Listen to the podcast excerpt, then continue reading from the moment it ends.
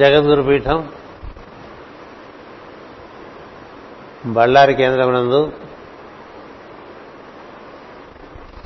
బళ్ళారి వాస్తవ్యులైనటువంటి సోదర బృందము 30 సంవత్సరాల పైగా గురుపూజ మహోత్సవాలను బళ్ళారిలో నిర్వర్తిస్తూ ఉన్నారు. బళ్ళారి కేంద్రం ఉద్దేశించి ఈ రోజున ఈ సాయంత్రం ఈ ప్రవచనం, మళ్ళా రేపు సాయంత్రం ప్రవచనం సాగుతుంది.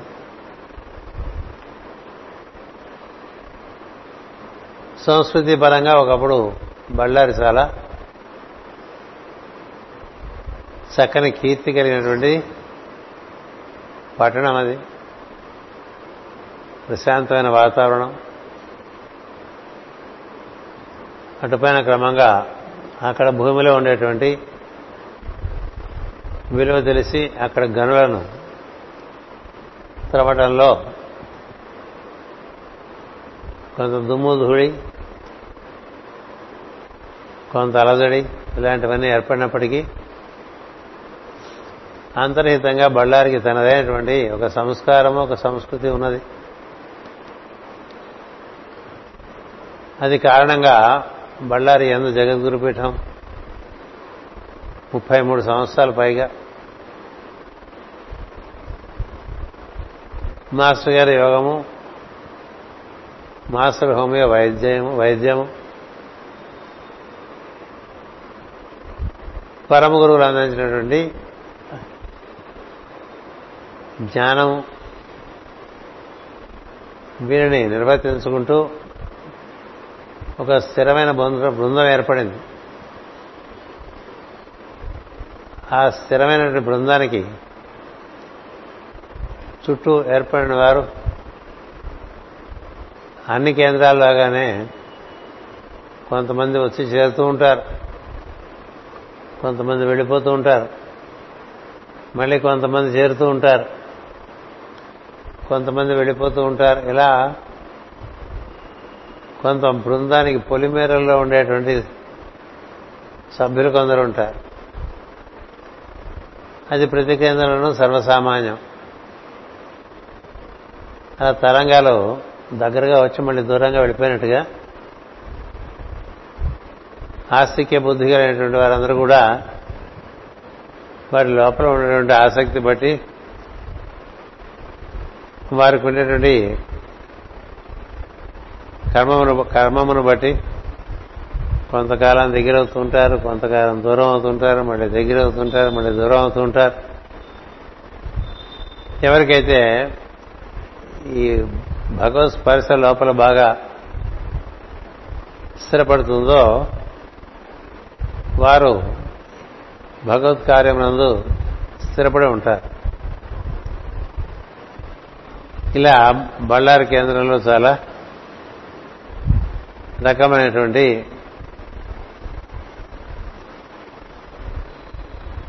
ఉదంతాలు జరిగే చివరికి అది స్థిరపడదు.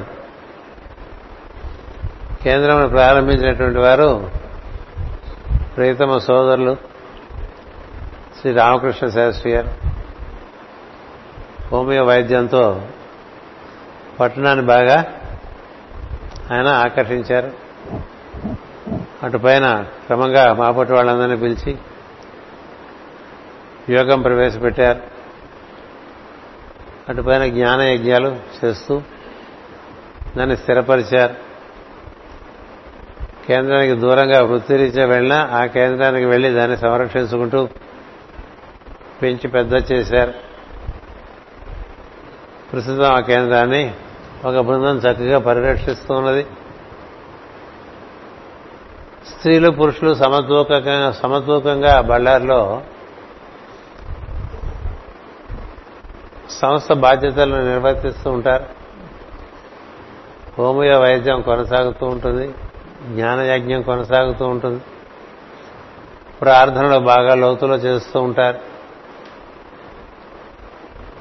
నాకు ప్రతినిత్యం బళ్ళారి నుంచి నమస్కారం మాస్టర్ అనేటువంటి ఒక వాట్సాప్ మెసేజ్ ఇచ్చేటువంటి సోదరులు ఉంటారు. అట్లా చాలా చోట్ల నుంచి ఉంటారు. వాళ్ళందరికీ రోజు మళ్ళీ నేను తిరిగి నమస్కారం చెప్పకుండా వారానికి ఒకసారి నమస్కారం చెప్తాను. ఎందుకంటే అవే ఒక 50 ఉంటాయి. అవన్నీ చూసేసి వారానికి ఒకసారి అందరికీ వీక్లీ నమస్కారం పెడుతూ ఉంటారు. అకుంఠితమైనటువంటి భక్తితో ఉన్నటువంటి వాళ్ళు బళ్ళారిలో కుటుంబాలు ఉన్నాయి. వారందరూ విశాఖపట్నం కేంద్రానికి భౌతికంగా దూరంగా ఉన్నప్పటికీ ఆత్మీయంగా బాగా దగ్గరగా ఉంటారు. దూరం పెరిగిన కొద్దీ ఆసక్తి పెరుగుతుంది, ఆర్ద్రత పెరుగుతుంది, దగ్గర అవుతున్న కొద్దీ తగ్గిపోతూ ఉంటుంది కదా. సూర్యుని కాంతి దూరానికి చాలా బాగుంటుంది, దగ్గరికి వెళ్తే మండుతూ ఉంటుంది కదా. చేత గురు సాన్నిధ్యంలో ఉండడం అంత సులభమైన విషయం కాదు. అది కూడా బాగా స్థానికంగా దగ్గరగా ఉండటం జరిగినప్పుడు తెలియకుండా దూరాలు పెరుగుతూ ఉంటాయి. అందుకనే ఉపనిషత్తులో దగ్గరగా రావటం అంటే దూరంగా వెళ్ళిపోవటమే, దూరంగా ఉండటం అంటే దగ్గరగా రావటమే అని. ఎందుకంటే ఆత్మకి దూరం లేదు, దగ్గర లేదు. నీ భావం మందు నువ్వు స్థిరపడితే నీకు ఎప్పుడూ ఒకే దూరంలో ఉంటుంది. అది అతి సమీపంలో ఎప్పుడూ ఉన్నట్టుగా భావించేటువంటి వారు ఉంటారు. ఎంత దగ్గరగా ఉన్నా దూరంగా ఉండేటువంటి వాడు ఉంటారు. అందుకని ఈ బళ్ళారి కేంద్రానికి మేమంతా జట్టుగా శ్రమకూర్చి వెళ్తూ ఉండేవాళ్ళం ప్రతి సంవత్సరం. కారణం ఏంటంటే అది కొంచెం సుదీర్ఘమైన యాత్ర అయినప్పటికీ బళ్ళారి వెళ్ళాలి. ఎందుకంటే అక్కడ ఉన్నటువంటి మాస్టర్ గారి అనుయాయులు అంత లోతైనటువంటి స్థిరమైనటువంటి భక్తిలో నిలబడి ఉండటం చేత. అంతేకాక ఇప్పుడు అక్కడ వారందరూ కలిసి ఒక బృంద జీవనం ఏర్పాటు చేసుకోవాలని ఒక ప్రదేశాన్ని పూరి పొలిమేరలో ఎన్నుకుని అందరూ అక్కడ ఇళ్ల స్థలాలు తీసుకుని అక్కడ ప్రార్థనా మందిరం చక్కటి ఏర్పాటు చేసుకుంటూ ఉన్నారు. ఆ ప్రార్థనా మందిరానికి ఈ సంవత్సరం ఫిబ్రవరి 1వ తారీఖున నేను శ్రీమతి కృష్ణకుమారి గారు వెళ్ళి శంకుస్థాపన చేశాం. ఆ ఫిబ్రవరి 1వ తారీఖు రథసప్తమి అయింది. ఆ రోజున సూర్య దర్శనం కూడా చాలా అద్భుతంగా మేఘాలు ఇబ్బంది పెట్టకుండా సాగింది. శంకుస్థాపన కార్యక్రమం కూడా చాలా అద్భుతంగా సాగింది. పాతవారు కొత్తవారు అందరూ ఏకమే వచ్చారు. కార్యక్రమం ఎంత బాగా సాగిందంటే చాలా సులభంగా ఈ ప్రార్థనా మందిరం పూర్తయిపోతుంది. అటుపైన క్రమంగా అందరూ ఇక్కడ ఇళ్ళు కట్టుకుని కలిసి ప్రార్థన చేసుకోవాలని అది ఒక దీక్ష. ఆ దీక్షలో నిలబడి ఉన్నటువంటి వాళ్ళకి ఫలితం ఉంటుంది కదా. ఏదైనా ఒక బృహత్తర కార్యక్రమాన్ని మనం చేపట్టినప్పుడు దాన్ని నిర్వర్తించడంలో అది సఫలమవటంలో ప్రధానంగా బృందం యొక్క దీక్ష బట్టి ఉంటుంది.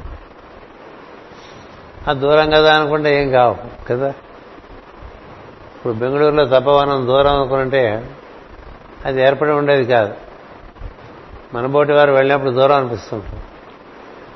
రోజు అక్కడి నుంచి పట్టణంలోకి వెళ్తారు, వస్తూ ఉంటారు, దూరం అనుకోరు. పక్కిలే దూరం మనకి ఇష్టం లేకపోతే కదా. ఆ పక్కనే వెళ్ళి దూరంగా ఉంటుంది. ఎందుకంటే అనుబంధం లేదు. అనుబంధం ఉంటే దూరం లేదు, దగ్గర లేదు. అందుచేత వారు ఒక దీక్షాయుతమైన కార్యక్రమంలో ఉన్నారు. ఈ డిసెంబర్ కల్లా ఆ ప్రార్థనా మందిరం పరిపూర్తి చేసేటువంటి ఒక పరిస్థితి కనిపిస్తున్నది. అటు పైన కరోనా కరుణిస్తే దాన్ని బట్టి దాని యొక్క ప్రారంభోత్సవం ఇలాంటివి జరిగే అవకాశం ఉన్నది. అవన్నీ మాస్టర్ గారు చూసుకుంటారు. మనం చూడవలసిన ఒకటే మన కర్తవ్యం, మన దీక్ష, మన శ్రద్ధ, మన భక్తి, మన ఆసక్తి. అదేదో మనకి పార్ట్ టైంగా ఉంటే జరగవు. పెద్ద పెద్ద కార్యక్రమాలకి పార్ట్ టైం వరకు కుదరదు. ఫుల్ టైం మునిగిపోవాలి అందరూ కదా. మునిగిపోతే వాడిని ఆల్వార్ అన్నారు. నువ్వు చేపట్టినటువంటి కార్యక్రమంలో నువ్వు పరిపూర్ణంగా సమర్పణ చెందితే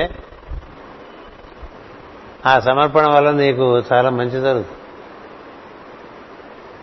నీ సమర్పణ లేకుండా వాడు దిగుతాడా వీడు దిగుతాడా అని చూస్తే ప్రతివాడు ఇంకోటి దిగుతాడులే అనుకుంటారు కదా,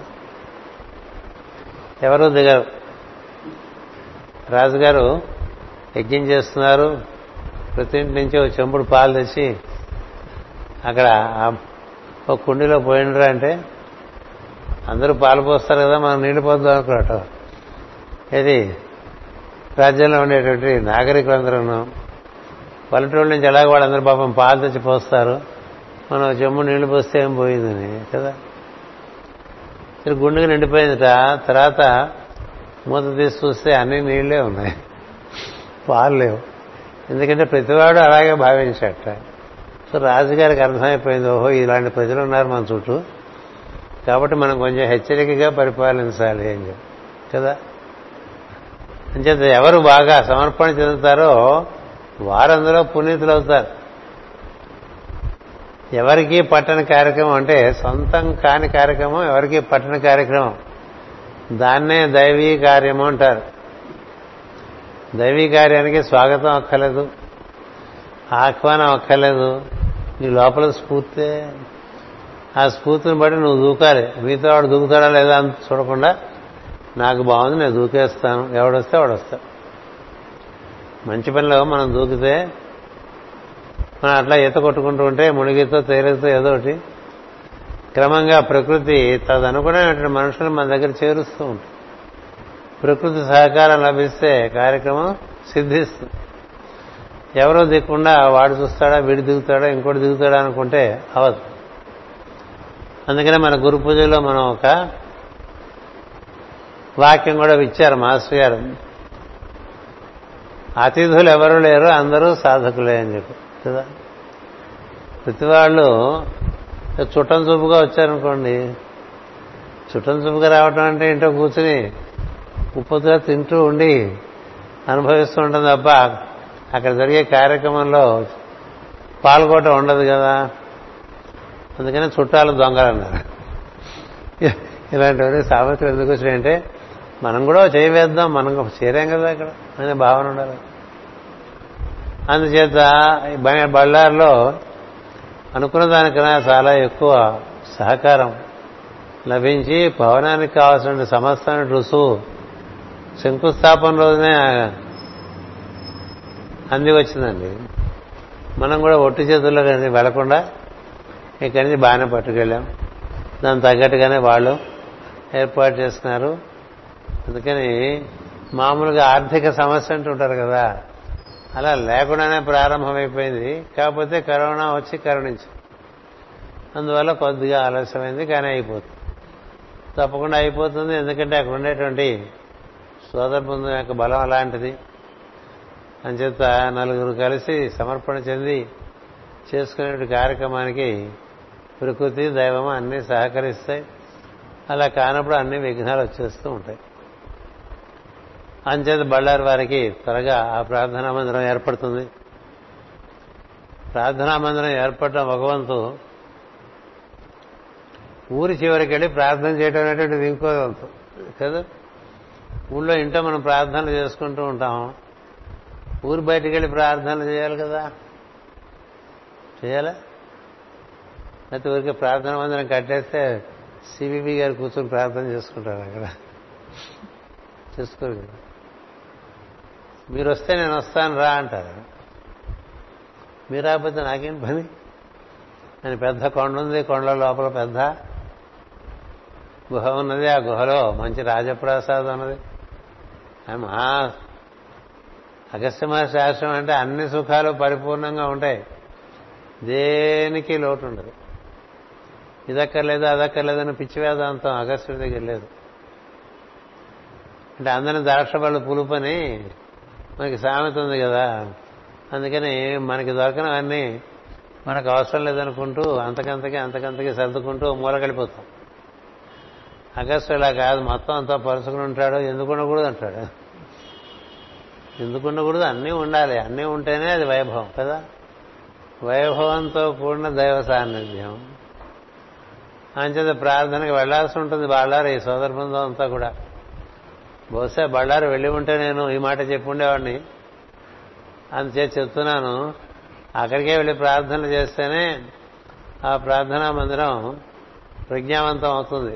లేకపోతే ఇటుక, సిమెంటు, ఇసుక, పైన ఒక రూఫ్ ఇవే ఉంటాయి తప్ప అక్కడ మాస్టర్ గారి యొక్క ప్రజ్ఞ అవతరింప చేయటం మన ప్రార్థనలు బట్టి ఉంటుంది. అలా అవతరింప చేసుకోవాలి. అలా కావాలనుకుంటే వారందరూ క్రమంగా ఎవరైతే అంత ఉత్సాహపడి ఇళ్ల స్థలాలు తీసుకున్నారో వారు కొంత తెగించి అక్కడ ఇల్లు కట్టుకునే ప్రయత్నం చేయాలి, అక్కడికి మారటానికి ప్రయత్నం చేయాలి.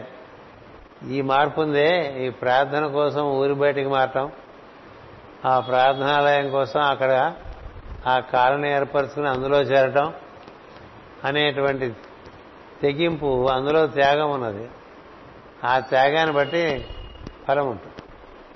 ఏమీ చేయకుండా ఒళ్ళు అలవకుండా మనం ఉన్న చోటే అన్ని ఏర్పాటు చేసుకుంటే అన్ని ఏర్పాటుతాయని మనం మారం. గుర్తుపెట్టుకోండి, యోగానికి ప్రధానమైన లక్షణం ఏంటంటే నీలో రావాల్సినటువంటి మార్పులు చక్కగా ఏర్పడుతూ ఉండాలి కదా. స్వభావం నందు మార్పు కలిగితేనే యోగం సిద్ధిస్తుంది. ఉన్న స్వభావంతో యోగం జరగట్లేదుగా. మనకున్న స్వభావంతో మనకి చక్కగా కళ్ళు మూసుకుని ఓంకారం చేసినా గురుమంత్రం చెప్పినా వెలుగు కనబడలేదనుకోండి, ప్రశాంతత లభించట్లేదనుకోండి, దేనివల్ల? మన ప్రవర్తన వల్లే కదా. అందుకని ప్రవర్తనలో మార్పు తెచ్చుకోవడానికి కొన్ని మార్పులకి మనకిగా మనం సంసిద్ధులం అవ్వాలి కదా. మనం మార్పుకి సంసిద్ధులమైతే మార్పు చేయడానికి మాస్టర్ గారు ఎప్పుడూ సంసిద్ధులై ఉన్నారు. అందుచేత ప్రార్థనలు అక్కడ చేసుకోవటం, కార్యక్రమాలు అక్కడ చేసుకోవటం, క్రమంగా గుడికి దగ్గరగా చేరటం. పూర్వకాలంలో గుడికి దగ్గరగా ఉండేవాళ్ళు గ్రామస్తులు. ఎందుకంటే పొద్దున సాయంత్రం వెళ్ళి దర్శనం చేసుకుని వచ్చి మిగతా అప్పుడు మిగతా కార్యక్రమాలు, మళ్ళీ అక్కడ సాయంత్రం గుళ్ళో పురాణ కాలక్షేపం జరుగుతుంటే మళ్ళీ గబగబా వెళ్ళి అక్కడ కూర్చోవటం. గుళ్ళోనే ఒక వైద్యాలయం, గుళ్ళోనే ఒక చక్కని సంస్కారయుతమైనటువంటి విద్య, వేదము నేర్పేటువంటి కార్యక్రమాలు, ఇటువంటివన్నీ గుడి ఆధారంగా జరిగేవి. అలా ఇప్పుడు ప్రార్థనా మందిరాలు వసపెడుతున్నాయి కదా. మనం ఇక్కడ చేస్తున్నదంతా అవే. జ్ఞానయజ్ఞం చేస్తూ ఉంటాం, పారాయణ చేస్తూ ఉంటాం, ధ్యానం చేస్తూ ఉంటాం, మహాత్ముల పుట్టినరోజు చేస్తూ ఉంటాం, ఏదో తదనుబంధంగా జీవిస్తూ ఉంటాం కదా. అలా జీవిస్తూ ఉండడానికి మనలో కావాల్సినటువంటి దైనందిన జీవితంలో తదనుగుణమైన మార్పులు చేసుకుంటూ ఉండాలి కదా. ఇప్పుడు మీరంతా ఇక్కడ చుట్టుపక్కల ఎందుకు చేరారు? ఈ ప్రార్థనా మందిరం కోసం చేరారు. నాకు తెలుసు మనం ఇక్కడ కూర్చుని ప్రార్థన చేసుకుంటే బాగుంటుందనే ఉద్దేశంతో ఇంత కరోనాలో కూడా ఇక్కడికి వచ్చి ప్రార్థన చేసుకునే సోదర బృందం ఉంది. వారు ఎందుకు వచ్చారు? పరిస్థితులు వ్యతిరేకంగా ఉన్నా, ప్రతికూలంగా ఉన్నా ఇక్కడికి వచ్చి ప్రార్థనలు చేశారండి కొంతమంది. ఎలా ఉందంటారు వాళ్ళ యొక్క స్థైర్యం? స్థైర్యం అంటే స్థిరత్వం. స్థిరత్వంతో ఎక్కడ స్థైర్యం ఉంటుందో అక్కడ ధైర్యం. మనకు మాస్టర్ గారు ప్రతిభావంతులా లేకపోతే ఈ వైరస్ ప్రతిభావంతమా అని ఓ భావన చేయండి. వైరస్సే ప్రతిభావంతం అనుకుంటే మనం అంతకంతకి బందీకృతం అయిపోతూ ఉంటాం. మాస్టర్ గారు అత్యంత ప్రతిభాశాలి, ఆయన చూసుకుంటారు. ఇక మాటలు చెప్పుకోవటం కాదు కదా, మన మరణం దగ్గర నుంచి ఆయనే చూసుకుంటారని మాటలు చెప్తూ ఉంటాం కదా. జలుబు వస్తే వెంటనే పరిగెడుతూ ఉంటాం, దగ్గు వస్తే బయలుదేరిపోతూ ఉంటాం, చిన్న నొప్పి వస్తే పరిగెడుతూ ఉంటాం, రకరకాల టెస్టులు. అక్కడి నుంచి ఒక లోకంలోకి ప్రవేశిస్తాం. ఆ లోకమే వేరు. ఏ లోకంలో ఉండవలసిన వాడు ఆ లోకంలో ఉంటే నిదానిస్తాయి, అన్ని నిదానిస్తాయి. ఎందుకంటే లోపల ఆయన ఉపస్థితులే ఉన్నాడనే భావం ఉన్నప్పుడు ఎక్కడికి పోతే ఆయనలోకి పోతావు, అంతే కదా. ఎక్కడికి పోతా మాస్టర్ అయ్యాయి, మాస్టర్లోకి వెళ్ళిపోతాను అనే భావన ఉండాలి. మనం వెళ్ళిపోతామో ఏమిటో అనుకోకుండా కదా. అంటే ఏంటి, నీకు అసలు మాస్టర్ ఉన్నాడని, వాడు నిన్ను చూసుకుంటాడని, నువ్వు ఆయనలోకి ప్రవేశిస్తావని, ఆయన నీలోకి ప్రవేశిస్తావని, ఇలాంటి భావాలు ఏం లేకుండా ఊరికే చిల్లరగా ప్రాక్టీస్ చేస్తుంటే ఉపయోగం ఉంది. అంతా చిల్లర ప్రాక్టీసే. ప్రపంచం కోసం మన్ని మనం మభ్యపెట్టు కోసం జరుగుతూ ఉంటాయి. అలా జరగకూడదు బళ్ళార్లో, అలా జరగదు కూడా. ఎందుకంటే 3 దశాబ్దాలు కార్యక్రమాలు నిర్వర్తించిన తర్వాత బాగా పునాదులు లోపల మాస్టర్ గారు పునాదులు పడ్డ తర్వాత బయట పునాదులు వేసుకుంటున్నారు. అసలు ముందే కాలనీ పెట్టుకున్న తర్వాత ప్రార్థన, తర్వాత మాస్టర్ గారి యోగం అనుకునే వాళ్ళకన్నా ఇది రివర్స్ ఆర్డర్, అది ఏన్షియంట్ ఆర్డరు. ముందు మాస్టర్ గారు మనలోకి దిగితే మాస్టర్ గారి యొక్క ప్రజ్ఞతో మనం అంతా అవతరణం చేస్తూ ఉండవచ్చు. అది చక్కగా శోభాయమానంగా ఉంటూ ఉంటుంది. అందుచేత ఆ విధంగా బళ్ళారి వారందరికీ మాస్టర్ గారు అనుగ్రహించేటువంటి ఒక పరిస్థితి ఏర్పడుతున్నది. దాన్ని ఎప్పటికప్పుడు దర్శిస్తూ ఉంటాను నేను. ఎందుచేతనంటే అన్ని విషయాలు మనకి మెయిల్స్లో వాళ్ళు చెప్పడానికి కొంత సందేహిస్తూ ఉంటారు. మనమే ఒకసారి దాని దృష్టి సారిస్తే వాళ్ళ సాధక బాధకాలు తెలుస్తూ ఉంటాయి. తదనుగుణంగా మనమే ఒక మెయిల్ పంపిస్తూ కొంత ప్రోత్సాహం ఇచ్చామనుకోండి.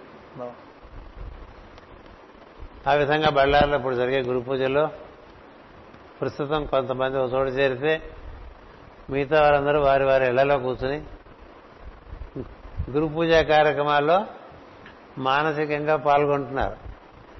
నేను అనంతపూర్లో వారు ఎప్పుడూ కలిసేటువంటి ప్రాంతంలో అదే ప్రాంగణంలో కలిసి రాగలిగినంతమంది వచ్చారు. ఇవాళ కార్యక్రమం చూస్తే ఎలా ఉందంటే అందరికన్నా బాగా సీసా అంటాం, సీనియర్ సాధకులు వారింటో చిన్నది ఏర్పాటు చేశారు. ఎవరిలో వాళ్ళు చిన్న చిన్న గురు పూజా వేదిక ఏర్పాటు చేసుకున్నారు. అందరూ ఎవరింట్లో ఉండి వాళ్ళు చక్కగా కార్యక్రమంలో పాల్గొంటున్నారు. పొద్దున చేరిన వాళ్ళు ఇదే ప్రారంభం కార్యక్రమం. ఇవాళ మొదటి విఘ్నం ఏంటంటే ఇంట్లో పిల్లలు ఉన్నారనుకోండి, వాళ్ళకి IPL 19 ఉంది కదా, 2020 T20 ఛాంపియన్షిప్ ఇవాళ నుంచి మొదలవుతుంది. కాబట్టి ఒక గదిలో టెలివిజన్ మోగుతూ ఉంటే ఇంకో గదిలో వీళ్ళు ఈ గురు పూజా కార్యక్రమం చేసుకుంటూ ఉంటే వీళ్ళకు ఉండేటువంటి ఏకాగ్రత బట్టి దీని ఏదో ఉండగలగడం ఉండలేకపోవడం జరుగుతూ ఉంటాయి కదా. ఎందుకు ఈ భాష మాస్టర్ గారు ఎప్పుడు ఉండేవారు? T20 సంవత్సరానికి ఒకసారి వస్తుంది కాబట్టి T20 ప్రారంభోత్సవానికి ఉండిపోదాం అనుకున్నారనుకోండి, పక్కనే ఉన్నారు రాలేరు కదా. అంచేత ఇదంతా ఊరికే మనలో ఉండేటువంటి భావ పరంపరలు. ఆ భావ పరంపరలు మనం ఏ విధంగా ఎటుపక్కకి తీసుకెళ్తాయి, అలా ఎటు తీసుకెళ్తుందో చూడాలి కదా. ఒక్కొక్క అలా ఒక్కొక్క రకంగా వస్తూ ఉంటుంది.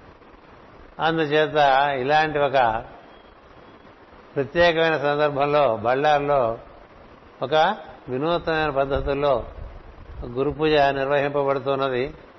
వారందరికీ నా శుభాకాంక్షలు. వారితో పాటు సోదర ప్రేమ కలిగి మిగతా ప్రాంతాల్లో కూడా ఈ ప్రవచనం వేరే వారికి నా శుభాకాంక్షలు. అలాగే ఈరోజు ప్రార్థన వరకు చేద్దాం, మాస్టర్ గారు ఎప్పుడు చెప్పే విషయాలే కదా అనుకుని హాయిగా IPL 20 మ్యాచ్కి రెడీ అయిపోయే వాళ్ళకి నా శుభాకాంక్షలు. అందరికీ శుభాకాంక్షలు చెప్తూ ప్రవచనానికి ఉపక్రమిస్తున్నాను.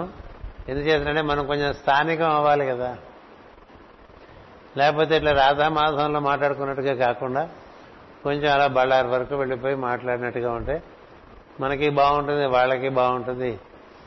బళ్ళారిలో ఎప్పుడు కూడా ప్రవచనాలు చాలా లోతుగా జరిగేవి. నేను ఎప్పుడూ ఆశ్చర్యపోతూ ఉండేవాడిని. ఈ బళ్ళారి యొక్క విశేషం ఏమిటో తెలియదు కానీ ఇక్కడ అనుకున్న దానికన్నా ఊహించిన దానికన్నా లోతుగా ప్రవచనాలు. ఎందుకంత లోతుగా అక్కడ ప్రవచనాలు జరుగుతాయనేటువంటిది ముందు చాలా ఆశ్చర్యంగా ఉండేది. కాబట్టి తప్పకుండా మనం వెళ్ళవలసిన ప్రదేశం. ఎందుకంటే మాస్టర్ గారు ఇక్కడ పీఠం ఏర్పాటు చేసుకుంటున్నారు. వెళ్ళవలసిన బాధ్యత మనకుందని 1998 నుంచి వెళ్తూనే వచ్చి ఏదో 2-3 సార్లు వాతావరణం ప్రతికూలించి రైలు లేకపోతే వెళ్ళలేకపోయాను అంతే. అందుచేత ఆ బళ్ళారి యందు ఉండేటువంటి ఆ లోతును గుర్తించి మనం కూడా మన ప్రవచనంలో కొంత డీప్ డీప్ అనుకుని వెళ్ళాలి. మన మార్గానికి మొట్టమొదటి మంత్రం డీప్ డీపే కదా. లోపలికి వెళ్ళాను ఆయన అంటారు మాస్టర్ గారు. లోపలికి వెళ్తూ ఉండు, బయట ఎలాగో తిరుగుతూనే ఉంటావు, మనసు ఎలాగో బయట తిరుగుతుంటుంది. అది తెచ్చిన దగ్గర నుంచి దానికి అలవాటు చేయాల్సింది లోపలికి తీసుకురావడం. ఈ లోపలికి తీసుకురావడం అనేటువంటిది సులభమైన విషయం కాదు. ఎందుకంటే చాలా కాలం బయట తిప్పాను దాన్ని. బాగా బయట తిరగడం అలవాటు అయినటువంటి వాళ్ళకి ఇంట్లో కూర్చోలేదు కదా, ఇక్కడ పిచ్చెక్కిపోయినట్టు. ఎందుకని లేచిన దగ్గర నుంచి బయట తిరగటం అలవాటు. అలాగే ఎప్పుడు తిరిగే కుక్క ఊళ్ళో దాన్ని తెచ్చి ఇంట్లో కట్టేస్తే ఏ సుఖం ఉండదు దానికి కదా. అలాగే ఎప్పుడు ఎగిరే పక్షిని తెచ్చి భంజనలు పెట్టామనుకోండి, దానికి ఏ సుఖం ఉండదు. ఇప్పుడు మనసుకి ప్రార్థనలో సుఖం లేకపోవడం అనేటువంటిది కారణం ఏంటంటే దానికి మనం నేర్పిన అభ్యాసం అది బయట తిరగటం. పూర్వకాలం బయట అల్లరి చిల్లరిగా తిరుగుతుంటే పిల్లవాడు పెళ్లి చేయండి సర్దుకుంటాడనేవారు. ఎందుకంటే ఇంట్లో ఒక ఆకర్షణ, ఇంట్లో భార్య ఆకర్షణ వల్ల ఇంట్లో ఉంటాడని. ఇంటికి వచ్చిన అమ్మాయికి కూడా చెప్తారు, కాస్త నువ్వు వాడిని ఆకట్టుకునేట్టుగా ఉండు తల్లి, ఇంట్లో పని తర్వాత చూసుకుంది కానీ వాడి ఇంటికి వచ్చేట్టు కూడా చెప్పాలి కదా. ఎందుకంటే ఇంటావిడ వస్తే వీడు ఇంకా బయట ఎక్కువ తిరుగుతున్నాడు అనుకోండి, భయం వేసి. ఇంటావిడ కూర్చిన భయంతో బయట తిరుగుతున్నాడు అనుకోండి, ఇంకా పరిస్థితి పాడైపోతుంది. అలా యోగ సాధన పేరున మనం చేయవలసింది లోపలికి వెళ్ళటం.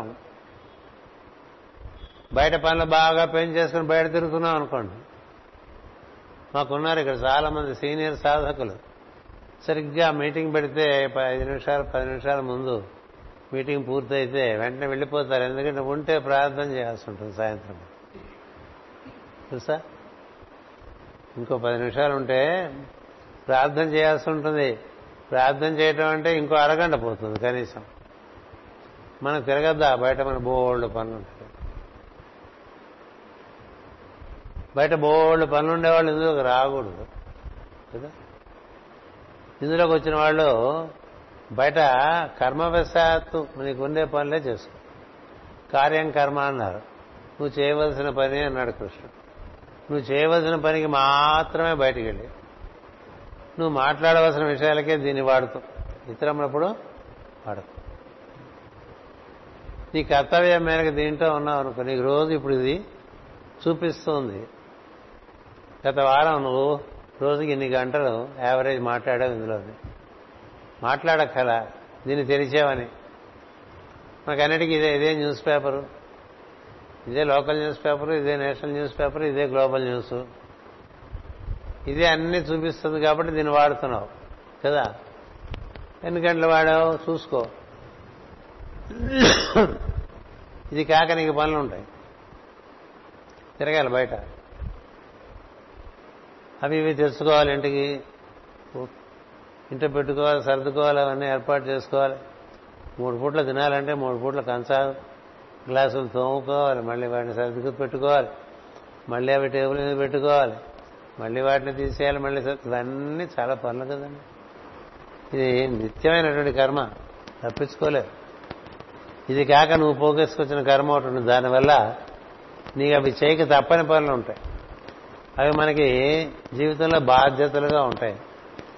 కొంతమందికి అన్నదమ్ముల బాధ్యత, అక్కచెల్లెళ్ళ బాధ్యత తగులుతూ ఉంటుంది, కొంతమందికి తగలవు. అంటే ఏమిటి, అది నీ వంతు కర్తవ్యం అలా వచ్చింది. అలాగే కొంతమందికి చుట్టుపక్కల ఉండే వాళ్ళ యొక్క బాధ్యతలు తగులుతూ ఉంటాయి కదా, బంధుమిత్రుల బాధ్యతలు తగులుతూ ఉంటాయి. ఇలా సంఘంలో ఉన్నానుకోండి, ఒకరి కోసం ఒకరు కదా. అందుకని ఈ బాధ్యతలు నిర్వర్తించడానికి సమయం, నీ వృత్తి ఉద్యోగాదులకు సమయం పోతుంది. నీ నిద్రకు సమయం పోతుంది. ఎంత సమయం ప్రార్థనకి ఇచ్చా, ఎంత సమయం స్వాధ్యాయానికి ఇచ్చా, ఎంత సమయం స్మరణకిచ్చా? చాలా తక్కువ. అందుకని ఎక్కువ పెంచుకోవటం అనేటువంటిది యోగ సాధకుడికి తెలివి కాదన్నాడు జ్వాలాకుల మహర్షి. A grand personality is a huge obstacle for disciples to progress in the path of yoga. ఊరంతా మనం పాకేశాం అనుకోండి, ఎక్కడ సభ పెట్టినా మన్నే పిలుస్తారు, ఎక్కడ కార్యక్రమైనా మన్నే పిలుస్తారు, ప్రతి ఇంట్లో పెళ్లికి మనమే వెళ్ళాలి, ప్రతి ఇంట్లో కార్యక్రమానికి మనమే వెళ్ళాలి, మన ఇంటికి వాళ్ళందరూ వస్తుండాలి. ఇంక వాడికి సొంత సుఖమే ఉందండి, ఉంటుందా? తన కోసం తను చేయవలసిన సాధనకి సమయం ఉంటుందా? కానీ ఈ దృష్టి నీకు పెరిగితే మాస్టర్ గారు మనకు చక్కని సౌకర్యం ఏర్పాటు చేస్తారు. దాన్నే మాస్టర్ యోగంలో కట్ ఆఫ్ అంటూ ఉంటారు. కట్ ఆఫ్ అంటే నీకు అవసరం లేనివన్నీ ఆయన కత్తిరించేస్తారు. అంటే వాళ్లే రారు, వాళ్ళు రాకపోతే నువ్వు వెళ్ళక్కర్లేదుగా కదా. మనమే అందరినీ తెచ్చుకుని మా ఇంటికి రా అని పిలవక్కర్లేదు. వాళ్ళ ఇంటికి వెళ్ళడానికి మన యోగం వల్ల మనం ఎక్కువగా అవసరం ఉంటే తప్ప వెళ్ళాం. ఇప్పుడు వాళ్ళు కూడా అవసరం ఉంటే తప్ప రారు, ఊరికే రావటం అనేది ఉండదు కదా. వస్తారా? ఊరక రారు మహాత్ములని కదా. అంచేత ఇట్లా ఊరికే వాళ్ళింటికి వెళ్ళడం, ఊరికే వీళ్ళింటికి వెళ్ళడం, ఊరికే వాళ్ళతో కబుర్లు చెప్తాం, ఊరికే వీళ్ళతో కబుర్లు చెప్పడం. ఈ ఫోన్ ఒకటి ఖాళీగా ఉంది, పైగా చవకగా ఉంది, అసలు ఫ్రీ చేశారు, దానివల్ల ఊరికే మాట్లాడుతుంటే ఇవన్నీ అయిపోతుంటే ఇక లోపలికి ఎప్పటికి వెళ్తా. ఈ బయట తిరిగే వాడికి స్థిరలు ఉండదని గుర్తుపెట్టుకోండి. మనసుకి అంతర్మనస్సు అని ఒకటి ఉంది, బహిర్మనస్సు అని ఒకటి ఉంది. అంతర్ముఖమైన మనస్సుకి క్రమంగా తను తాను సంభాళించుకుంటే శాంతి లభిస్తుంది. ఎందుకంటే తనకే తనకి పెద్ద అవరోధం. ప్రతివాడికి వాడే పెద్ద శత్రువు, ఎవ్వరూ లేరు శత్రువులు. అంత శత్రువులే, బహిశత్రువులు ఎవ్వరు లేరు. ఎందుకంటే మనం ఊరికే కూర్చున్నాం అనుకోండి, లోపల ఊరికే మనసు తోమేస్తోంది అనుకో. తోమేస్తుంటే ఇంకా బాబాయ్ కూర్చుంటే లాభం లేదు, టీవీ అయినా పెట్టుకుందాం అనిపిస్తుంది, లేకపోతే మొబైల్ అయినా తిందాం అనిపిస్తుంది, లేకపోతే ఇంట్లో వాళ్ళని ఎవరైనా వెళ్ళి కలుగుదాం అనిపిస్తుంది. ఎందుకని మనగ్గా మనం కూర్చోలేము కదా. ఈ కూర్చోడానికి చాలా ప్రాధాన్యత ఉన్నది. అది మూడో అంగం. పతంజలి యోగ సూత్రాల్లో మూడో అంగం ఏమిటంటే స్థిరం సుఖం ఆసనం. నువ్వు అట్లా ఊరికే కూర్చోగలవా? ఆలోచించు.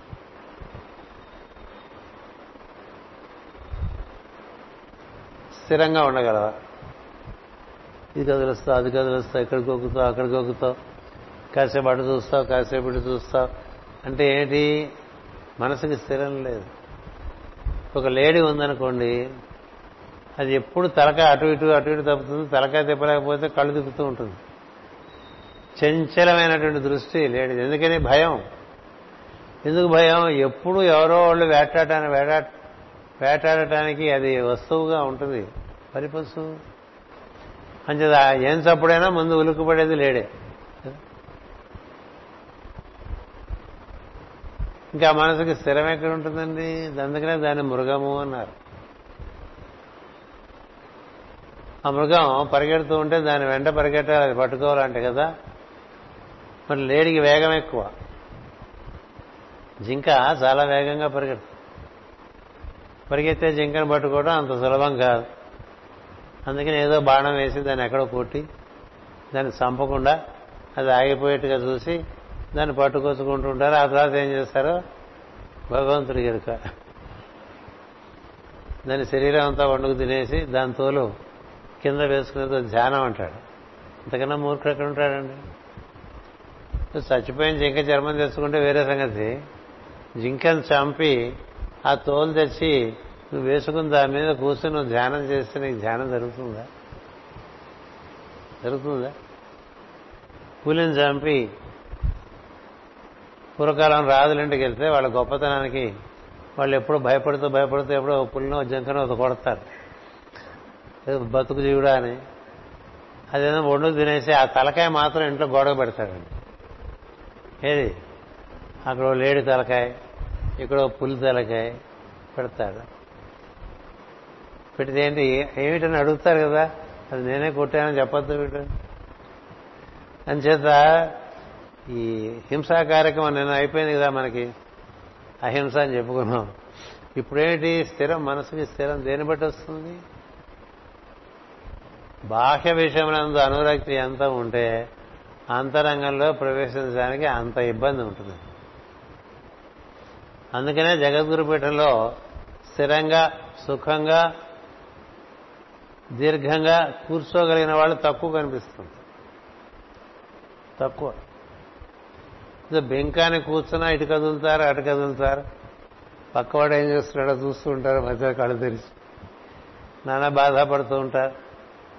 ఎవరి కోసం? హాయిగా లేచుడిపు, మనంతా స్వచ్ఛందం కదా. The world just runs and the fundamental principle of free will. అందుకని నీకు ఇష్టమైతేనే కూర్చో, ఇష్టం లేకపోతే కూర్చోక. బయట ఎన్నాళ్ళు ఇలా తిరుగుతా?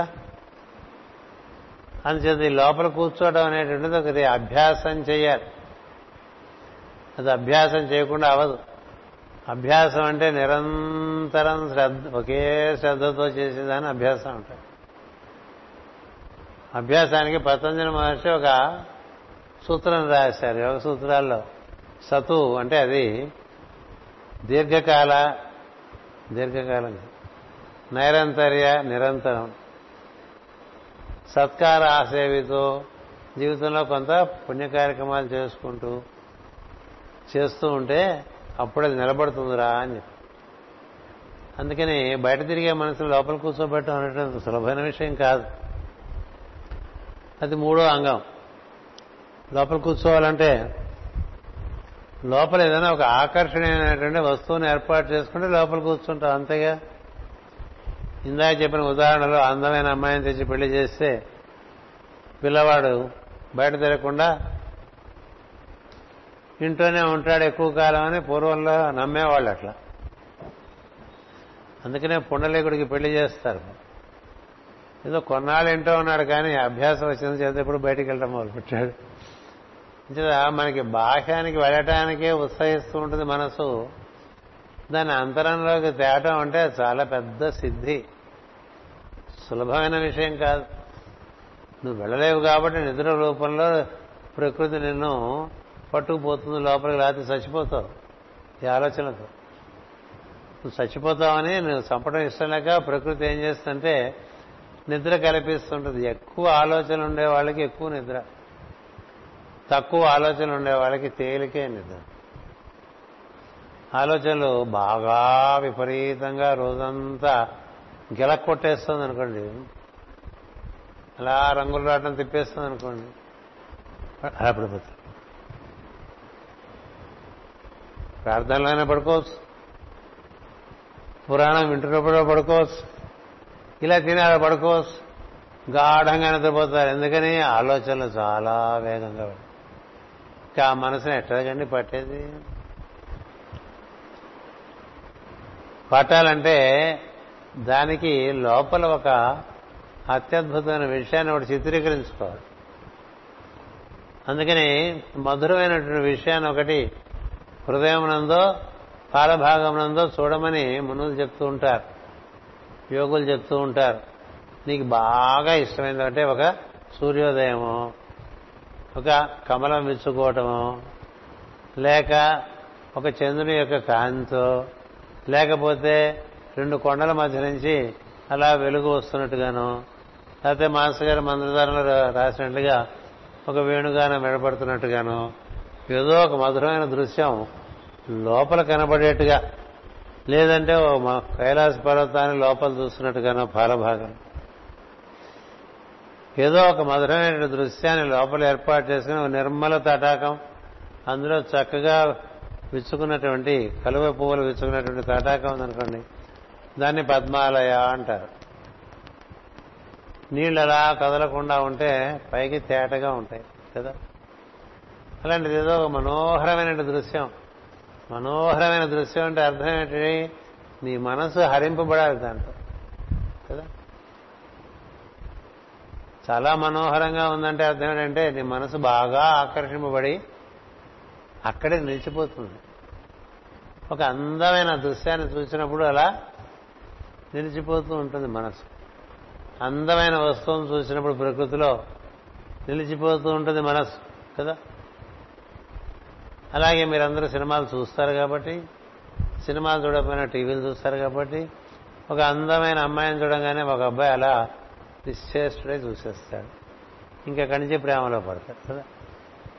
అలాగే అమ్మాయి చూసేస్తుంది, ఆ వీడే నాకు అనుకుంటుంది, ఇంకక్కడ లోపల అదే బయట అదే కదా. కళ్ళు తెరిచినా నీవాయ, కళ్ళు మూసినా నీవాయ అనే పరిస్థితికి వెళ్ళిపోలే. అంచేత ఎందువల్ల అలా జరిగింది? మనసుకి అంత ఆకర్షణీయమైనటువంటి అలాంటి ఆకర్షణ నీకు లోపల ఏదైనా ఏ విషయమైనా కలిగిందా? ఒక దేవతామూర్తి కావచ్చు, ఒక దివ్య క్షేత్రం కావచ్చు, ఒక దివ్య దృశ్యం కావచ్చు, ఒక సద్గురు యొక్క ముఖ చిత్రం కావచ్చు, ఏదైనా కావచ్చు. గంటల తరబడి లోపల చూలగలిగినటువంటి ఒక దృశ్యం నీకు లభ్యమైందా? అలా లభ్యమైతే దాని యందు మనసునిచ్చే అవకాశం ఉంటుంది. అలాంటిది ఏమీ లభ్యం కాలేదనుకోండి, బయట బొమ్మలన్నీ లోపల సినిమా వేసేస్తూ ఉంటుంది మనసు. అక్కడ చేయాల్సిన పని, ఇక్కడ చేయాల్సింది మనం మానేసింది, ఇవాళ మీదకు వచ్చి పడ్డవి, రేపు మన మాట పడవలసిన, ఇటువంటివన్నీ టకటకటగా ఒక మంచి హారర్ మూవీ వేసేస్తుంది మనసు. ఎందుకంటే ప్రతివాడి జీవితం దాంట్లో చాలా ఉత్కంఠ, భయంకరంగానే ఉంటాయి కదా. ఎందుకని అవన్నీ మనసు మీద మన లోపల వేసేస్తుంటే మనం కూర్చోలేము.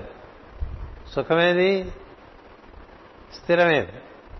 అందుకని పతంజలి మహర్షి ఇలా ఏదైనా ఊహ చేసుకో లోపల.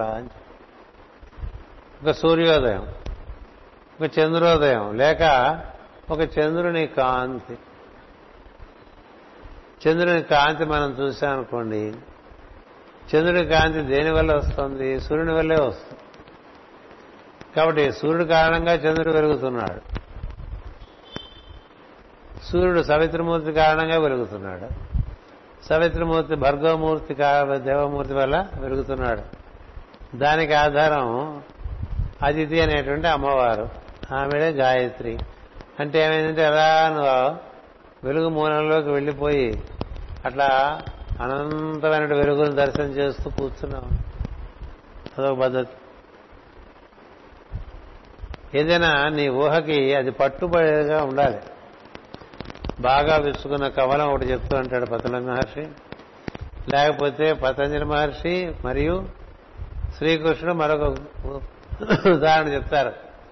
చిమ్నీ పెట్టిన దీపం అంట. చిమ్నీ అని వాడరు వాళ్ళ పదం. ఏం చెప్తారంటే నివాత స్థితి చెందినటువంటి దీపం. నివాతము అంటే గాలి సోకని దీపం. గాలి సోకని దీపపు జ్యోతి ఎంత నిశ్చలంగా వెలుగుతుందండి, ఎంత కాంతివంతంగా ఉంటుంది అది. అది చక్కగా సింధూరం రంగులోను, ఆ తర్వాత బంగారం రంగులోను వెలుగుతూ ఉంటుంది నిశ్చలంగా. ఒక నిశ్చలమైనటువంటి ఆకర్షణీయమైనటువంటి దీపాన్ని చూస్తున్నాను. సమ్మెను చూడటం కాదు, దీపాన్ని చూడాలి. దీపం అంటే మనకి మామూలుగా మనం నెయ్యితో ఒత్తి వేసుకున్నా, నూనెతో ఒత్తి వేసుకున్నా మనకి గాలి కూడా కావాలి కాబట్టి ఫ్యాన్లు వేసుకుంటాం కాబట్టి ఆ దీపం రెపరెపలాడుతూ ఉంటుంది. అది మన మనసుకు ప్రతీక. రెపరెపలాడే మనసు లాంటిదే, దీపం లాంటిదే మన మనసు. అందుకని ఏం చేస్తాం, దానికి ఒక చిమ్నీ పెడతాం. చిమ్ని పెడితే అలా దాన్ని అలా నిశ్చలంగా ఉండేటువంటి జ్యోతిని చూడనిసేపు చూడగలవు. అలా ఒక ఉదాహరణ ఇచ్చారు. ఇట్లా నాలుగైదు ఉదాహరణలు మనకి ఇచ్చారు. ఇవన్నీ నీ వల్ల కాదా? అప్పుడు ఇంకో ఉదాహరణ ఇచ్చారు. లోపల ఉండేటువంటి ఒక జరుగుతున్నదే చూడు. జరుగుతున్నదే చూడంటే మనలో ఉచ్ఛ్వాస నిశ్వాసం. అందుకని ఈ ఉచ్ఛ్వాస నిశ్వాస గురించి బాగా చెప్పడం జరుగుతూ ఉంటుంది అందరూ. ఈ ఉచ్ఛ్వాస నిశ్వాస జరుగుతూనే ఉంది కదా, నువ్వు ప్రయత్నించి ఏం చేయక్కర్లేదు. దాన్ని గమనించే ప్రయత్నం చేయి, దాని వెంట లోపలికి వెళ్ళు, దాంతోపాటు బయటికి రా. దాని వెంట లోపలికి వెళ్ళు, దాంతోపాటు బయటికి రా. దాని వెంట లోపలికి వెళ్ళు, దాంతోపాటు బయటికి రా, అంతే పని. అది అలవాటు చేయ మనసు. దీనికి కూడా ఉపనిషత్తులో కథ చెప్పారు. జీవుడు కోరుకున్నట్టు మనసు కావాలని, ఎందుకంటే మనసుండే వాళ్ళు పని చేసుకోవచ్చు బయట కదా. మనసు లేనివాడు ఏం చేయగలడు బయట? ఏం చేయలేడుగా. అందుకని నాకు మనసు చాలా సమర్థవంతమైనటువంటి మనసోటి, నాకు ఇలా చెప్తే ఇలా చేస్తే మనసోటి ఇస్తే బాగుంటుంది, అప్పుడు నా పనులన్నీ సులభంగా చేసేసుకుంటే నేను హాయిగా తీరిక కూర్చోగలను, కూర్చున్నప్పుడు నా లోపలికి ప్రవేశించి నీతో అనుసంధానం చెందగలను. అందుకని మంచి అసిస్టెంట్ ఇమ్మన్నారండి. అందరూ అదే కదా చూస్తూ ఉంటాం, ఎవడు మనకు అసిస్టెంట్ దొరుకుతాడా, వాడి మీద ఎక్కేద్దాం అనుకుంటాం కదా. అంటే బ్రహ్మదేవుడు అన్నట్టు వద్దురా అని, అలా ఇస్తే నువ్వు బాగుపడవు. నీకున్న మనసును అలా తయారు చేసుకో, లేకపోతే నీ అసిస్టెంట్ సమర్థవంతుడైపోతాడు, నువ్వు ఇలాగే ఉండిపోతావు. మనకన్నా మన అసిస్టెంట్ ఎక్కువ సమర్థవంతుడు అనుకోండి, వాడినందరూ పొగుడుతున్నారనుకోండి, మనలో అంతకుముందు లేని ఈర్ష్య వాడి మీద పుడుతుంది కదా. పుట్టదా? అదేంటి మన అసిస్టెంట్ పొగుడుతారంటే మరి వాడే పని చేస్తున్నాడు కాబట్టి వాడినే పొగుడుతారు.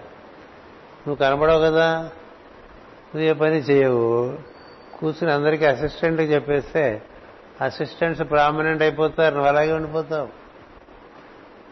అలా కాదు, నాకు ఒకడిని ఇమ్మని అడిగారు, ఇస్తే ఒకడిని ఇచ్చేటండి బ్రహ్మదేవుడు. నువ్వు ఏ పనైనా చెప్పు, క్షణంలో చేసేస్తాడు, ఈ వీడికైనా సమర్థవంతులు ఎవరు లేరు, అలాంటి మనసు నీకు ఇస్తాం తీసుకోమని అని అడిగితే చాలా సంతోషంగా వచ్చేసాడు ఇంటికి.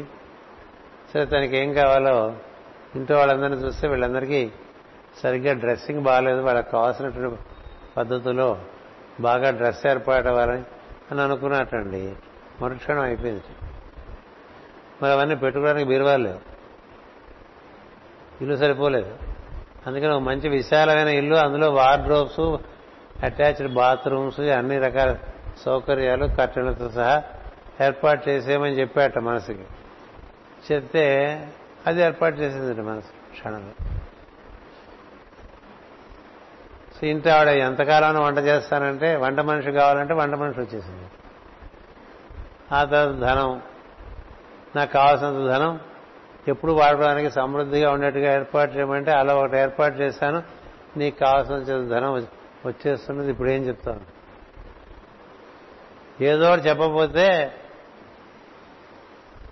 ఈ అసిస్టెంట్ వాడిని తినేస్తాడు. అది వరంలో భాగం అనమాట, బ్రహ్మదేవుడి ఇచ్చిన వరంలో. నువ్వు పని చెప్తే పని చేస్తాడు, పని చేయకపోతే నేను తినేస్తాడు. అది ఇప్పుడు మన మనసులో అంతా అంతే కదా, వాటికి ఏదో పని చెప్పబోతే అది మన తినేస్తూ ఉంటుంది కదా. అది వెంటబడి తినేయటానికి వస్తూ ఉంటే ఓరి బాబోయ్ దీనికి నాకు పనులు చెప్పడానికి కానీ పనులు కనబట్టలేదని ఏవేవో పిచ్చి పిచ్చి పనులన్నీ చెప్తాడు. అవన్నీ కూడా చేసేస్తూ ఉంటుంది. చేస్తుంటే వాడికి ఏమి ఆలోచించాలో వాడికి పెద్ద ఆలోచనలు లేవు. మొత్తం మన జీవితం అంతా కలిపితే 10 ఆలోచన కన్నా ఉండదండి, అంత చిన్న జీవితం. దీనికే మనకి 100 సంవత్సరాలు పట్టేస్తున్నాయి, అవి కూడా పూర్తిగా మళ్ళీ పుడుతున్నాం, ఇంత బాధపడిపోతున్నాం. అనుకున్నవన్నీ అయిపోయినాయి అనుకోండి, ఏం చేయాలో తెలియదు కదా. ఏం చేయాలో తెలియక డిప్రెషన్లోకి వెళ్ళిపోతున్నారు రోజుల్లో కూడా. ఎందుకంటే చదువుకోగానే ఉద్యోగం రాగానే కారు కప్పు, ఇంటి కప్పు, అన్ని బ్యాంకు జీతంలోంచి కట్టేస్తారు, నెలసరి జీతంలోంచి. పెళ్లి చేసేసుకుంటాడు, పెళ్లి అయిపోయింది, ఇల్లు వచ్చేసింది, కారు వచ్చేసింది, ఇప్పుడు ఏం చేయాలో తెలియదు, కాబట్టి డిప్రెషన్ అంతే కదా. తర్వాత ఇవన్నీ పొందిన తృప్తి కూడా ఉండదు, ఎందుకంటే నీవు ప్రయత్నించి నీ శ్రమలోంచి నువ్వు సంపాదించుకున్నది నీకు ఇచ్చిన తృప్తి నీకు అప్పసంగా వస్తే ఉండదు. నిజభుజ శక్తి చేత గడించు ధనంబు భుజించుడు ఉత్తమంబు అన్నాడు బ్రహ్మదేవుడు. లేదా పూర్వపుణ్యం ఉండి తండ్రే సంపాదించిస్తే అది పుచ్చుకుని సత్కార్యాల్లోకి వెళ్ళిపోమని చెప్పారు. ఎందుకని వాడు పడంత శ్రమ నువ్వు పడక్కర్లేదు, ఆల్రెడీ తయారు చేసి పెట్టాడు. సత్కార్యాలకు ఎంతమంది వెళ్తారు? ధనవంతుల కుమారులు, దుష్కార్యాల్లోకి వెళ్ళిపోతారు, దుర్వ్యసనాల్లోకి వెళ్ళిపోతూ ఉంటారు. ఏవో డ్రగ్స్ అంటారు, విస్కీ అంటారు, నైట్ క్లబ్స్ అంటారు, డ్యాన్స్ అంటారు. పొద్దునే ఎప్పుడు సూర్యుని చూడరు, వాళ్ళకి సూర్యోదయ ప్రాప్తే ఉండదు కదా. చాలామందికి ఈ రోజులో యువతకి సూర్యోదయ ప్రాప్తి లేదు. ఎందుకంటే సూర్యుడు ఎలా ఉదయిస్తాడో వాళ్ళు చూడలేదు. ఇది పాలు ఎక్కడి నుంచి వస్తాయంటే బూతు నుంచి వస్తాయన్నట్టుగా పిల్లలకి పాలు ఎక్కడి నుంచి వస్తాయంటే మిల్క్ బూతు నుంచి వస్తాయని తెలుసు తప్ప ఆవి నుంచో గేదె నుంచో పిండి మిల్క్ బూతుకు వస్తే అక్కడి నుంచి మనం తెచ్చుకుంటామని వాళ్ళకి తెలియదుగా. పూర్వం ఆవు పాలు ఇస్తున్నామని రాసుకున్నాం, ఇప్పుడు బూతు పాలు ఇస్తున్నామని రాసుకోవాలంతే కదా. ఆ బూతుకు తెలుగు పదం కూడా మళ్ళీ కష్టం రాదు కదా మనకి. పాల సరఫరా కేంద్రం అని పలకటం కష్టం కదా. అలా మనం అంతకంతకి అలా అవుతూ ఉంటాం. అది వేరే సంగతి. ఇంతకీ చెప్పొచ్చే విషయం అంటే మనసు దానికి సాధింపలేని విషయం లేదు. అందుకనే అది మనసు మనువు దగ్గర నుంచి వచ్చింది మనకి. మనువు అంటే సూర్యపుత్రుడు. మనువు దగ్గర నుంచి మనస్సు నువ్వు ఎలా వాడుకుంటున్నావు? మనువు సూర్యుడితోనూ ఉంటాడు, మనతోనూ ఉంటాడు. అంటే తన పుట్టిన చోట్లోనూ ఉంటాడు, మనతోనూ. యోగి తన మూలస్థానంలోనూ ఉంటాడు, ప్రపంచంలోకి వస్తూ ఉంటాడు. పని లేదనుకోండి మూలస్థానంతో కూడి ఉంటాడు. అది యోగం. అంటే యోగము అంటే కూడి ఉండుట అని అర్థం. కూడి ఉండడం అంటే దేంతో కూడి ఉన్నావు? భార్యతో కూడి ఉంటే భార్య యోగము కదా, ధనంతో కూడి ఉంటే ధనయోగము, వృత్తితో కూడి ఉంటే ఆ వృత్తి యోగము, కూడామన్నమాట. దైవంతో కూడి ఉంటే దైవయోగము. నీకు పని లేనప్పుడు దైవంతో కూడి ఉండాలంటే ఆ మార్గంలో వెళ్ళి దాంతో కూడి ఉండే చోట్ల కూర్చోవాలిగా. అలా కూర్చోడానికి ఈ మనసునే వినియోగించాలి. అది తమాషా. ఏ మనసు నీకు లోపలికి వెళ్ళటానికి ఇబ్బంది పెడుతుందో ఆ మనసే నిన్ను లోపలికి తీసుకెళ్తుంది. అందుకని దాని యందు ఆ లక్షణం ఉంది. నీ గుర్రాన్ని బాగా నువ్వు శిక్షణ ఇచ్చుకుంటే ఆ గుర్రం వల్లనే నీ ప్రయాణం సిద్ధిస్తుంది కదా. దాన్ని గాడిదలా తయారు చేస్తే ప్రయాణం సాగదు. ఊరికి జీవితంలో ఉండేటువంటి బరువులు మోయటానికి పనికొస్తుంటాయి. అందుచేత ఈ మనసుకి అభ్యాసం చేయించాలి సుమా అని చెప్తాడు శ్రీకృష్ణుడు. అర్జునుడు అంత వాడు అడుగుతాడు, ఇది వీలు పడే విషయం కాదు బావా, ఇలా ఈ మనసును తీసుకెళ్లి ఆ శ్వాసను పెట్టేస్తే అలా లోపలికి వెళ్ళిపోతుంది ఏంటి అని. అలా లోపలికి వెళ్ళదు, నీ ప్రయత్నం కావాలని. ఆ ప్రయత్నం అనునిత్యం సాగుతూ ఉండాలి. అంటే రోజు దానికి ఒక సమయం పెట్టుకుని, ముందు రోజుకు ఒకసారి, రోజుకు 2 సార్లు, రోజుకు 3 సార్లు, రోజుకు 5 సార్లు అలవాటు చేయి. అలవాటు చేస్తే కుక్క అంటిది మనం ఎక్కడ చెప్తే అక్కడే మూత్రం విడుస్తుందండి, ఎక్కడ చెప్తే అక్కడికి వెళ్ళి అన్నం తింటుంది. ఇంకో రకంగా ఉండదు. కుక్క అంతటిది అలా చేస్తున్నప్పుడు నీ మనసు చేయటానికి ఏమి? దానికి నువ్వు శిక్షణ ఇవ్వాలి. శిక్షణ ఇవ్వాలంటే పెద్దలు చెప్పింది ఏంటంటే లోపలికి వెళ్ళడానికి మనసుకి ఇచ్చే శిక్షణ ఇందాక చెప్పినట్లుగా అత్యంత రమణీయము, ఆకర్షణీయము, మనోహరమైనటువంటి ఒక దివ్యమైనటువంటి వెలుగుతో కూడినటువంటి ఒక దృశ్యాన్ని చూస్తూ ఉండగలగడం ఒకటి. లేదా నీలో ఉండే జరుగుతున్నటువంటి శ్వాసనందు నీ మనసును లగ్నం చేసి ఉంచడం ఒకటి. ఈ ప్రయత్నం చాలా కాలం జరగాలి. అంతేకాదు తీరిక సమయంలో ఆ ప్రయత్నంలోనే ఉండాలి. తీరిక సమయంలో అవి ఇవి చేయకుండా ఆ ప్రయత్నంలో ఉండాలి. ఆ ప్రయత్నంలో ఉంటే నీకు ఈ శ్వాసతో కూడినటువంటి మనసు తయారవుతుంది. అందుకనే మనకి మనసు మన మాట వెంటలేదు కాబట్టి ఆ మనసు వెంటబడి ప్రాణాలు తీస్తూ ఉంటే ఆ వరం అడిగిన ఆయన ఆ మనసుకు దూరంగా పారిపోదాం అనుకున్నట్టు. మనసుకు దూరంగా పారిపోదాం అనుకుని పరిగెడుతూ ఉంటే ఎక్కడికైనా వచ్చేస్తుంది, ఇంత పట్టదు. అందుకనే కాననలకు ఏగిననైనా అన్నారు కదా ప్రహ్లాదు. ఏం ఎక్కడికి పోతే అక్కడికే వచ్చేస్తుందిగా మనసు. ఎలా తప్పించుకుంటా? నీ మనసే కానీ ఎలా తప్పించుకుంటా? మనం చాలా ప్రశాంతంగా మనం సింహాచలం కొండ మీదకి వెళ్ళి ఏదో కాసేపు ప్రశాంతంగా అక్కడ నరసింహ మంత్రం చేద్దాం అనుకున్నాం అనుకోండి, అలా చేయనిస్తుంది ఏంటి మనసు? తిరుపతి వెళ్ళామనుకోండి, ఏర్పాట్ల కోసమే జీవితం అంతా అయిపోతుంది. తిరుపతి మొత్తం తిరుపతి ప్రయాణంలో అంత ఏర్పాట్ల కోసమే మనసు అలసిపోతుంది, దైవంతో కూడిన అవకాశం చాలా తగ్గిపోతుంది. అంచేత ఎక్కడికి నువ్వు ప్రశాంతత కోసం వెళ్ళినా అక్కడికి వచ్చేది నీ మనసేగా. నీ మనసుకు ప్రశాంతత అయినప్పుడు నువ్వు ఎక్కడికి వెళ్తే ఏమిటి? నీ మనసు ప్రశాంతత దానికి వెళితే ఎక్కడ ఉంటే రెండు చూడండి తమాష. ప్రశాంతమైన మనసు ఉన్నవాడు ఎక్కడున్నా ఒకటే, వాడికి అక్కడే అన్ని దొరుకుతుంది. ప్రశాంతమైన మనసు లేని వాడికి ఎక్కడికి వెళ్ళినా ప్రశాంతత రాదు, వస్తుంది చేస్తుంది. ఎందుకంటే నీలో లేదు అది, నీలో నువ్వు దాన్ని ఏర్పాటు చేసుకోవాలి. ఆ మార్పు నీవు ప్రత్యేకంగా ప్రయత్నించి ఏర్పాటు చేసుకుంటే కానీ జరగదు. అందుచేత దీని వెంట పడిపోతూ ఉంటే ఒక ముని కనిపించాట, చెట్టు కింద కూర్చున్నట్ట, చాలా స్థిరంగా కూర్చున్నట్ట, చాలా సుఖంగా కూర్చున్నట్ట. కింద ఏం కుషం లేదు, ఒక జింక చర్మం లేదు, ఒక పీట లేదు, ఏమీ లేదు. ఆ వేళ ఆ చెట్టు వేళ్ళు ఉంటాయి కదా, ఆ ఎగుడు దిగుడులోనే కూర్చున్నాడు, కానీ స్థిరంగా కూర్చున్నాడండి. సుఖం ఉంటాయి కదా స్థిరం, అలా స్థిరంగా కూర్చుని చక్కగా ఆ పాల భాగం నందు కాంతి కనిపిస్తూ ఉంటాయి. ఈయనకి చూసేవాడు, అలా చూస్తూ ఉండిపోయాడు. అక్కడికి వచ్చాడు, గురుగారు చూశాడు, ఈ లోపల అది వచ్చేస్తుంది మనసు. వస్తుంటే ఇటు పరిగెత్తాడు, అటు పరిగెత్తాడు, ఈయన చుట్టూ పరిగెత్తాడు. సరే ఏదో మన చుట్టూ తిరుగుతోందని ఆయన కళ్ళు తెరిచి చూస్తే వీడు ఏంటో నీ బాధ అని అడిగాడు. అదొకటి బాధ పెట్టేస్తాను సార్, నేనే కోరి తెచ్చుకున్నామని బాధ పెట్టేవేగా జీవితంలో కదా. మనం కోరి తెచ్చుకున్నామని మనం బాధ పెట్టేదే, కోరక మన దగ్గరికి వచ్చినామని దైవం ఇచ్చినట్టు. ఎందుకని కోరి దుఃఖపడద్దు, కోరక సుఖపడు అని ఒక వాక్యం ఉంది. అంచేత కోరాడు, కోరితే వచ్చింది, నన్ను బాధ పెట్టేస్తుంది, అడిగినవన్నీ చేసేస్తుంది, దానికి పని చెప్పలేకపోతున్నాను, దానికి నేను పని చెప్పలేకపోతున్నా, నేను దాన్ని పని చెప్పకపోతే అది నన్ను తినేస్తుంది. అందుకని ఈ సమస్యలో ఉన్నాను గురుగారు, మీరేంటి హాయిగా నిశ్చలంగా కూర్చున్నారు, మీకు అది లేదు కదా అని అంటే, నాకు ఉందిరా అది లేకపోతే ఎట్లా, అది ఉండాలి కదా. మీకు కూడా ఉందా అంటే ఉందన్నా, ఏది అంటే చూడు అక్కడ చూడమా, అక్కడ తాటి చెట్టు చూపించాట, దాని మీద ఎక్కుతూ దిగుతూ ఉంది. అదేంటి అక్కడ ఎక్కుతూ దిగుతూ ఉందన్న, నేనే చెప్పాను మళ్ళీ పిలిచేంతవరకు అది ఎక్కుతూ దిగుతూ ఉండమని. మళ్ళీ మనకి ఏదైనా ఒక ఆలోచన వచ్చి ఒక పని వచ్చిందనుకోండి,